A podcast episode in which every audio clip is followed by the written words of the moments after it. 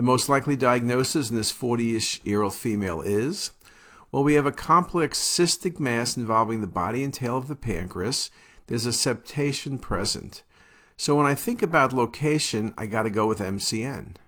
When I think about 40s, I have to go with MCN. Serous cystadenoma is 70, SPEN is 20, and IPM is 50 to 70, but IPMNs aren't this large unless they had a malignancy within them. SPEN tumors can be cystic and solid, but this is almost too cystic for a SPEN, but more importantly, the patient's too old. And serous cystadenoma is a consideration, and oligocystic perhaps, but um, not a great location. And at the patient's age, I'm favoring an MCN, and indeed that was the answer.